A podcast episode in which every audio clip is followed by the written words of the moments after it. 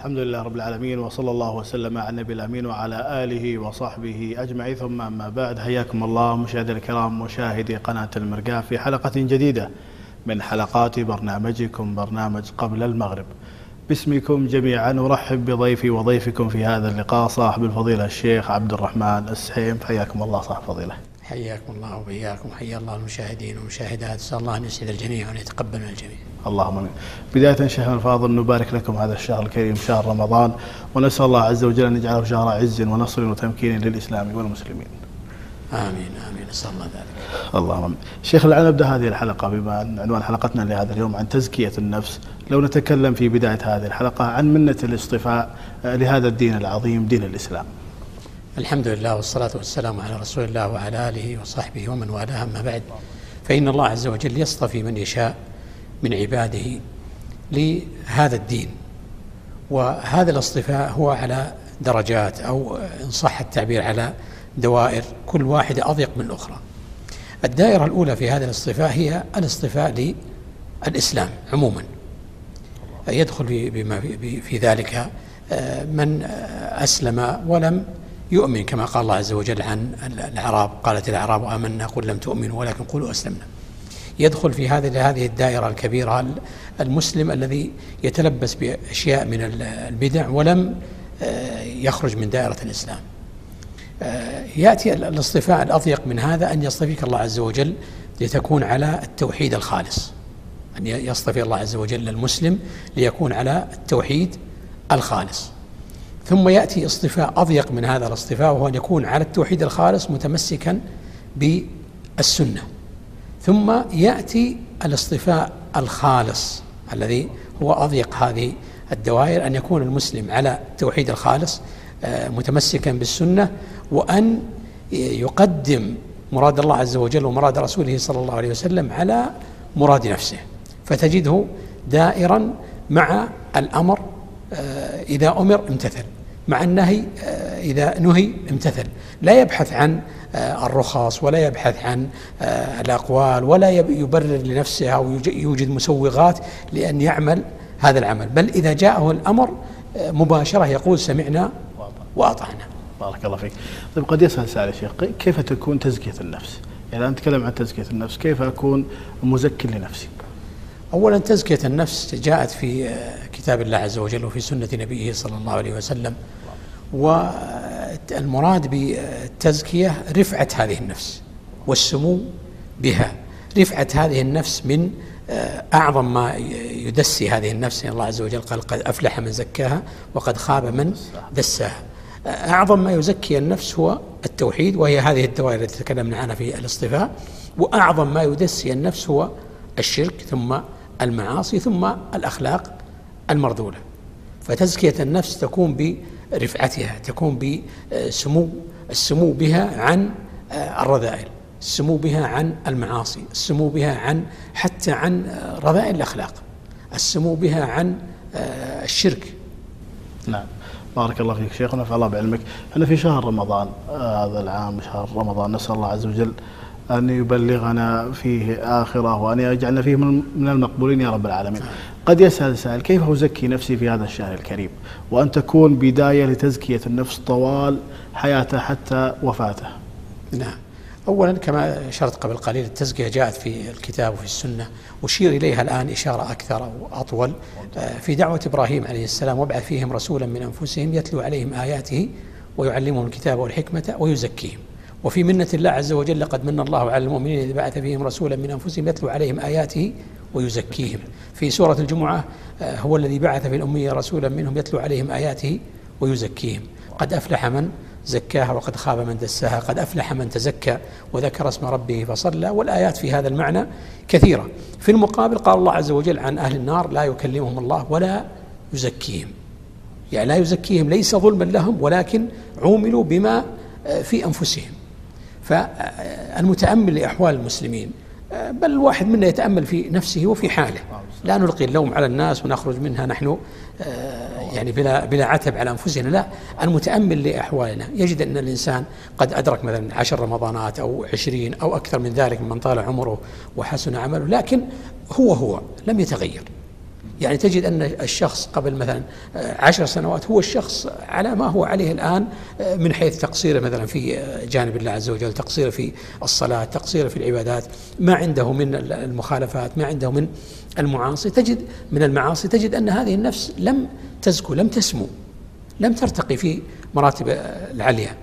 لماذا؟ لأن لأنه لم يولي هذا الجانب عناية. هذا الجانب يعني أولي عناية حتى إن الله عز وجل جعل من مقاصد بعثة النبي عليه الصلاة والسلام تزكية النفس. كما سمعنا في منة الله عز وجل لقد من الله على المؤمنين إذ بعث فيهم رسولا من أنفسهم يتلو عليهم آياته ويزكيهم. يعني من أهداف مقاصد بعثة النبي عليه الصلاة والسلام تزكية النفس. كثير من الناس يغفل عن هذا الجانب. يظن أن المسألة أداء عبادة وأن المسألة يؤدي الإنسان عبادة ويخرج منها آه، يخرج من عهدة الواجب. في حين أن الصيام له مقاصد أعلى وأسمى من ذلك. في حين أن العبادات ليس فقط الصيام في حين أن العبادات كلها لها مقاصد آه، سامية ولها مقاصد عالية من آه، تحقيق التقوى من تزكية النفس من رفعة النفس من الارتفاع بالنفس من حضيض المعاصي من آه، رذائل الأخلاق. ولذلك كان من دعاء النبي عليه الصلاة والسلام اللهم آت نفوسنا تقواها وزكها خير من زكاها. أنت خير من زكاها. وفي دعاء النبي عليه الصلاة والسلام اللهم اهدني لأحسن الأخلاق والأعمال لا يهدي لأحسنها إلا أنت. واصرف عني سيئة لا يصرف عني سيئها إلا أنت. وهذه الأحاديث في صحيح مسلم. فالنبي عليه الصلاة والسلام الذي هداه الله عز وجل وامتن الله عز وجل عليه بهذه المنة العظيمة منة تزكية النفس مع ذلك يسأل الله عز وجل أن يؤتي نفسه أن يزكي نفسه. أن يؤتي نفسه الهدى أن يؤتي نفسه التقى أن يرتفع بهذه النفس. ليس فقط أن يؤدي آه، العبادة ليس فقط أن يخرج من عهدة الواجب ليس فقط أن يرتاح من آه، العبادة. ولذلك بعض الناس تجد أن العبادة ثقيلة عليه. تجد أنها بمثابة الهم لماذا؟ لأنه لا يستشعر هذا الجانب ولأنه لا يزكي نفسه في مواسم الخيرات. وشيخنا مصداقا لكلامك بعض الناس ينتظر أذان المغرب أو هذا الوقت حتى يفطر مباشرة. يعني قد يكون مثقلا عليه الصيام طوال فترة فترة الساعات الماضية وينتظر هذه اللحظات. هل هذا حقق التزكية الآن بصيامه أم لا؟ هو كونه ينتظر الإفطار مثلا طال عليه النهار أو عطش أو جاع أو لا يلام على ذلك. ولذلك جاء في الحديث للصائم عند الصائم فرحتان فرحة عند فطرة. وفرحة عند لقاء ربه. لا يلام على أنه يفرح بهذا لكن يلام على أنه يمتنع عن المباحات التي في الأصل مباحات مثل الطعام والشراب والشهوات في أثناء النهار لكنه يفطر على ما حرم الله. هذا لم يحقق التزكية لم يزكي نفسه. يعني شخص مثلا يصوم 15 آه، ساعة أو أكثر أو أقل ثم يفطر على مثلا على سبيل المثال يفطر على سيجارة. هذا ما حقق التزكية. ما حقق التزكية أبدا. ولا حقق التقوى التي ختم الله عز وجل بها آيات الصيام. وكأنها عبادة يريد فقط آه، أداءها حتى آه، يعني لا يلام في ذلك. إذا كان مثل أفطر على سيجارة أو على شيء محرم وغير ذلك يريد الانتهاء من هذه العبادة فقط حتى أنه قام بأدائها. نعم أحيانا يكون مثلا أنه يريد مثلا أن ينتهي من أداء هذه العبادة. النبي عليه الصلاة والسلام إذا استشعرنا قول النبي عليه الصلاة والسلام بلال أرحنا بها. لا أن, أن يقول أرحنا منها. بعض الناس يريد أرحنا منها. أي عبادة كانت؟ صلاة ولا صيام ولا زكاة ولا أرحنا منها. لكن النبي عليه الصلاة والسلام يقول أرحنا بها.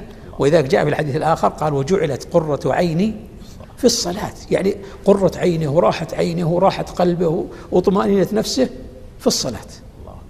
وكذلك في الصيام. الصيام لا شك أنه عند كثير من المسلمين أعظم. يولونه عناية أعظم مما يولونها للصلاة مع أن الصلاة أهم. الصلاة أعظم. لذلك فرضها الله عز وجل على النبي عليه الصلاة والسلام وهو في مكة وفرضها عليه فوق سبع سماوات كما هو معلوم. لكن الصيام تأخر إلى السنة الثانية. يعني الكثير من المسلمين يمكن أن يكون يترك الصلاة طيلة السنة لكن ما يترك الصيام. يمكن أن يكون متساهل في الصلاة لكن ما يتساهل في الصيام. وهذا يعني في خلل في تزكية النفس أنه أخل بما هو أوجب من الصيام أخل بما هو أصل من أصول قبول الأعمال. ولذلك جاء في الحديث في حديث الصلاة أول ما يحاسب عنه العبد يوم القيامة الصلاة. ما قال الصيام ثم يأتي الصيام بعد ذلك. نعم. بارك الله فيك. هذا يقودنا السؤال سألناك إياه قبل قليل صاحب الفضيلة. من يريد أن يجعل من رمضان لهذا العام انطلاقة لتزكية النفس طوال حياته؟ كيف تكون من هذا الشهر الكريم؟ من يكون يكون الشخص ابتداء من هذا الشهر يعاهد نفسه ويعاهد الله عز وجل على أنه يعني كما كان السلف يقولون ليرين ليرين ليرين أن الله ما أصنع. نعم. كان السلف يقولون ذلك حتى في مواطن القتال. يقول أنس بن النضر رضي الله عنه لئن يعني غبت في أول موقع شاهدها النبي عليه الصلاة والسلام أو أول غزوة وهي غزوة بدر لئن أراني الله عز وجل غيرها ليرين الله ما اصنع. فالإنسان إذا أرى الله عز وجل من نفسه آه، الجهد والقوة والحرص وفقه الله عز وجل. لكن هذا الحرص لابد أن يستمر. لابد أن يستمر في العمل الصالح. إذا انتهى رمضان ما انتهى العمل الصالح. سواء كان في صيام أو في صلاة أو في قراءة قرآن. بعض الناس تجد أنه يقرأ القرآن وحريص على قراءة القرآن في رمضان لكن ما أن ينتهي رمضان حتى يعود إلى ما كان عليه. هذا لم يستمر في التزكية وإن زكى نفسه في رمضان. لكن قد تجد في هذه التزكية ضعف. لماذا؟ لأنه كان هذا الضعف عنده طيلة العام لكن الشخص الذي يجتهد في غير رمضان مثلا تجد أنه يختم في كل شهر مثلا أو يختم في كل أسبوعين أو يختم في كل أسبوع. هذا إذا جاء رمضان واجتهد تجد أنه يختم في كل مثلا يومين في كل ثلاثة في كل يوم. يجتهد. لماذا؟ لكن الشخص الذي ما اعتاد أن يختم تجد أن الختمة الواحدة عليه ثقيلة في رمضان. وأنا دائما أضرب مثال بذلك في أصحاب الخيول. أصحاب الخيول يعني الذي يشاركون في السباقات أو يجرونها وكذا تجد أنهم يجرونها باستمرار. لا يجرونها فقط في يوم السباق. لو أجروها في يوم السباق انقطعت. هلكت. لكن لابد أن يكون عندها تمرين قبل. النفس مثل مثل ذلك. النفس مثل الخيل المعدة للسباق. لابد أن يكون لها يعني أدوار لها تمرين لها تدريب بحيث أنه إذا جاءت مواسم العبادات زاد فيها الإنسان. ثم إذا انتهت مواسم الخيرات والإقبال والروحانيات التي فيها وإقبال النفس وإقبال الناس. الإنسان يجد على الخير إعوانا في رمضان. والشياطين تصفد مرضة الشياطين. إذا انقطعت هذه وانتهى هذا الموسم تجد أنه مواصل. صحيح أنه لا يكون بنفس الدرجة التي كان في رمضان في الاجتهاد لكنه يكون عنده من العمل الصالح ما تزكو به نفسه نعم. نفسه بارك الله فيك شيخ. وهذا أيضا يقودنا شيخ إلى التهيئة القبلية للعبادات. وعلى سبيل المثال يعني الحج أن يكون يمر الميقات ثم يأخذ من شعره وشعره وأظفاره ثم يقوم يلبي حتى يرى الكعبة فينقطع تنقطع التلبية برؤيته للكعبة. فهذه تهيئة قبلية للعبادة. نعم. نعم. كذلك بالنسبة للصلاة يعني تجد أن بعض الناس مثلا مشغول في أمور دنيا أو مشغول في أي أمر كان ثم ينقطع من هذا العمل ويأتي ليدخل في الصلاة مباشرة صلاة الفريضة. تجد أنه ما انفك عن آه، دنياه ما انفك عن الأشياء التي كانت تشغل ذهنه. لكن لو انقطع عن هذه الأشياء مجرد ما سمع الأذان مجرد ما سمع الأذان انقطع عن هذه الأشياء توضأ ذهب إلى المسجد صلى ركعتين قرأ شيء من القرآن ذكر الله عز وجل. فتجد أنه إذا جاءت الصلاة وإذا هو مهيئ لها. بالعكس يعني حتى تجد أنه انقطعت عنه كثير من الوساوس كثير من الأشياء التي كان يفكر فيها انقطع عنها. وتهيأ للصلاة ولذلك جاء عن بعض السلف أنه قال ما جاءت صلاة إلا وأنا لها بالأشواق. الله. ما جاءت هذه عبث. جاءت هذه بتربية الله. النفس جاءت هذه بتزكية النفس جاءت هذه بتعويد النفس على الخير. الله أكبر. بارك الله فيك صح فضيلة نفع الله بعلمك. شيخنا بعض الآباء قد يسأل عن كيف يجعل هذه التزكية تزكية النفس في منزله بين أبنائه بين زوجته؟ كيف تكون تهيئة البيت لتزكية النفس؟ الله المستعان. أما البيوت فقد يكون فيها شيء من الصعوبة لاختلاف الأفراد واختلاف التوجهات ووسائل التواصل موجودة وهذه الأجهزة التي يعني قتلت كثير من الأوقات. يعني قد يكون فيها صعوبة. لكن النبي عليه الصلاة والسلام قال كما ثبت عنه إنما العلم بالتعلم وإنما الحلم بالتحلم. يعني مثل ما يكون العلم بالتعلم الناس يقولون ما ولد عالم. ما في أحد ولد متعلم. حتى الأنبياء ما ولدوا متعلمين. فكما الإنسان ينال العلم بالتعلم والتدرج فيه كذلك ينال الحلم بالتحلم. ينال الحلم الذي هو الصبر والأنات وتزكية النفس كذلك تنال بالتعود عليه بالتدريب عليه. كما تعود تعود النفس يعود أهل البيت. وأهل البيت يروا ينظرون إلى الكبار فيهم. الأولاد ينظرون إلى الأب ينظرون إلى الأم. كيف تكون عبادة هؤلاء؟ فإذا رأوا من هؤلاء حرص مثلا على الصلاة في وقتها حرص على قراءة القرآن حرص على آه، التسامح حرص على آه، تهذيب هذه النفس بجميع الأخلاق. اهدنا لأحسن الأخلاق والأعمال كما يتقدم في الحديث. إذا رأوا هذه الأشياء في الكبار تعلموها هم منهم. ممتاز. بارك الله فيك أستاذ فضيل ونفع الله بعلمك.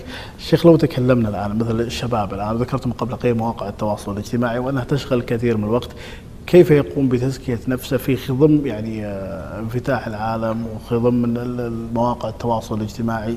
تجده يطلع من تويتر على الواتساب على السناب شات على بعض البرامج. كيف يجمع بين تزكية النفس وبين هذه البرامج في في في مثل هذا الشهر الكريم؟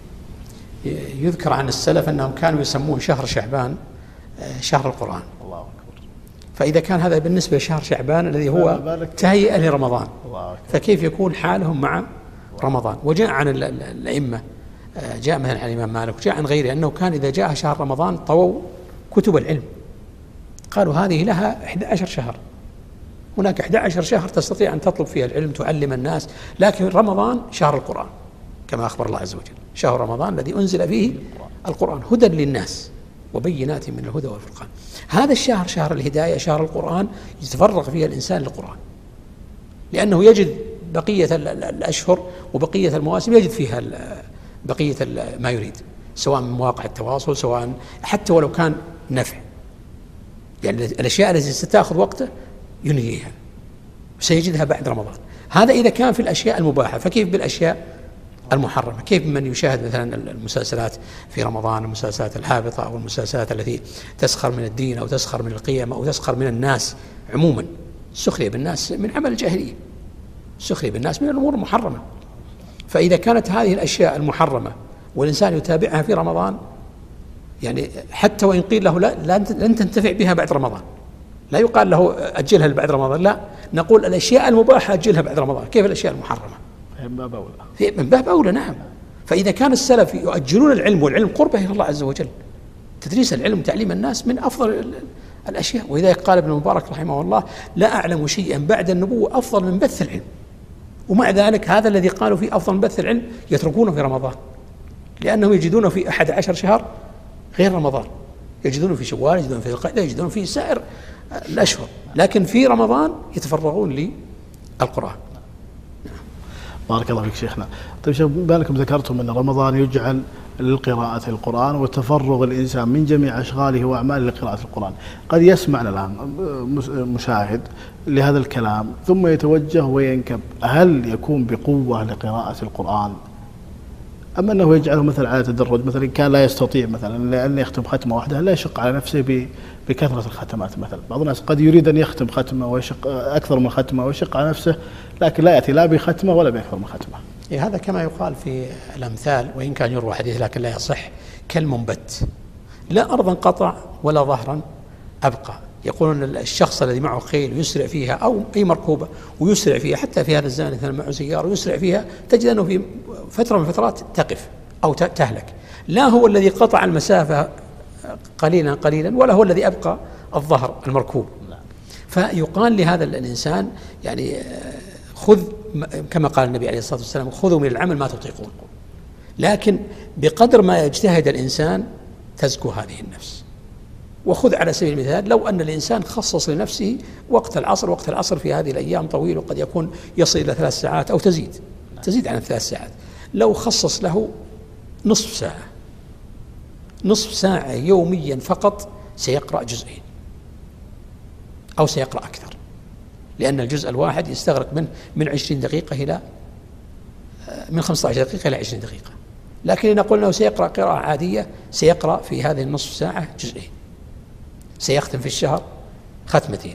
هذا فقط يعني لو فرغ نفسه لتزكية قلبه لرفعة هذه النفس لتزكية هذه النفس لإصلاح هذه النفس. لو خصص لنفسه في كل يوم نصف ساعة بعد صلاة العصر يقول خلاص هذه النصف ساعة لن أخرج من المسجد. يغلق الجوال يغلق مواصل الاتصال يغلق لا يلتفت إلى أي شيء آخر. فقط يخصص هذه النصف ساعة. هذا طبعا الذي أقل ما يكون. سيجد أنه وجد خيرا كثيرا بقدر ما يقبل على القرآن يجد ذلك أثر ذلك في قلبه. بارك الله فيك صاحبي ونفع الله بعلمك. في ختام هذه الحلقة يا شيخ رسالة لمن يشاهدك ويسمعك الآن مع هذا الوقت قبل المغرب. في الرسالة الأخيرة في هذا اللقاء أن أقول لنفسي ولإخواني لننظر كم مر علينا من رمضان. والنبي عليه الصلاة والسلام لما كما جاء في المسند لما جاء أبو طلحة رضي الله عنه قال يا رسول الله إني رأيت آه، رجلين من آه، أو رجلين من أصحاب النبي عليه الصلاة والسلام تآخيا فرآهما أبو طلحة في النوم. أحدهما قتل في سبيل الله مقبلا غير مدبر والآخر عاش بعد صاحبه سنة ثم مات على فراشه. معلوم علو منزلة الشهادة. فجاء طلحة رضي الله عنه إلى النبي عليه الصلاة والسلام يسأله عن هذا أنه رأى الأخير الذي مات على فراشه دخل الجنة قبل صاحبه وهو في منزل أعلى فتعجب فجاء إلى النبي عليه الصلاة والسلام فقال النبي عليه الصلاة والسلام أليس أدرك بعده رمضان؟ رمضان واحد. فكم ندرك نحن من رمضان ولا يؤثر فينا ولا يعني ترتفع هممنا وتزداد أنفسنا. أليس أدرك بعده رمضان؟ قال بلى. قال أليس صلى بعده؟ ستة ألاف ركعة وقال كذا وكذا ركعة صلاة السنة قال بلى قال فذاك. يعني هذا الذي رفعه. وهو أدرك رمضان واحد وصلى صلوات سنة واحدة.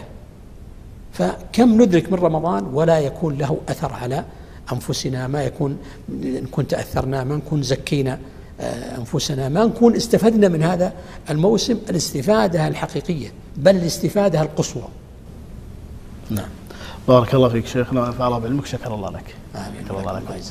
آه، مشاهدينا الكرام ها نحن وياكم وصلنا إلى نهاية هذه الحلقة من حلقات برنامجكم برنامج قبل المغرب. الشكر فيها موصول لضيفنا صاحب الفضيلة الشيخ عبد الرحمن السحيم فجزاه الله عنا خير الجزاء. لقاؤنا يتجدد بكم بإذن الله عز وجل في حلقة قادمة. إلى ذلكم الحين أترككم في حفظ الله تعالى ورعايته. والسلام عليكم ورحمة الله وبركاته.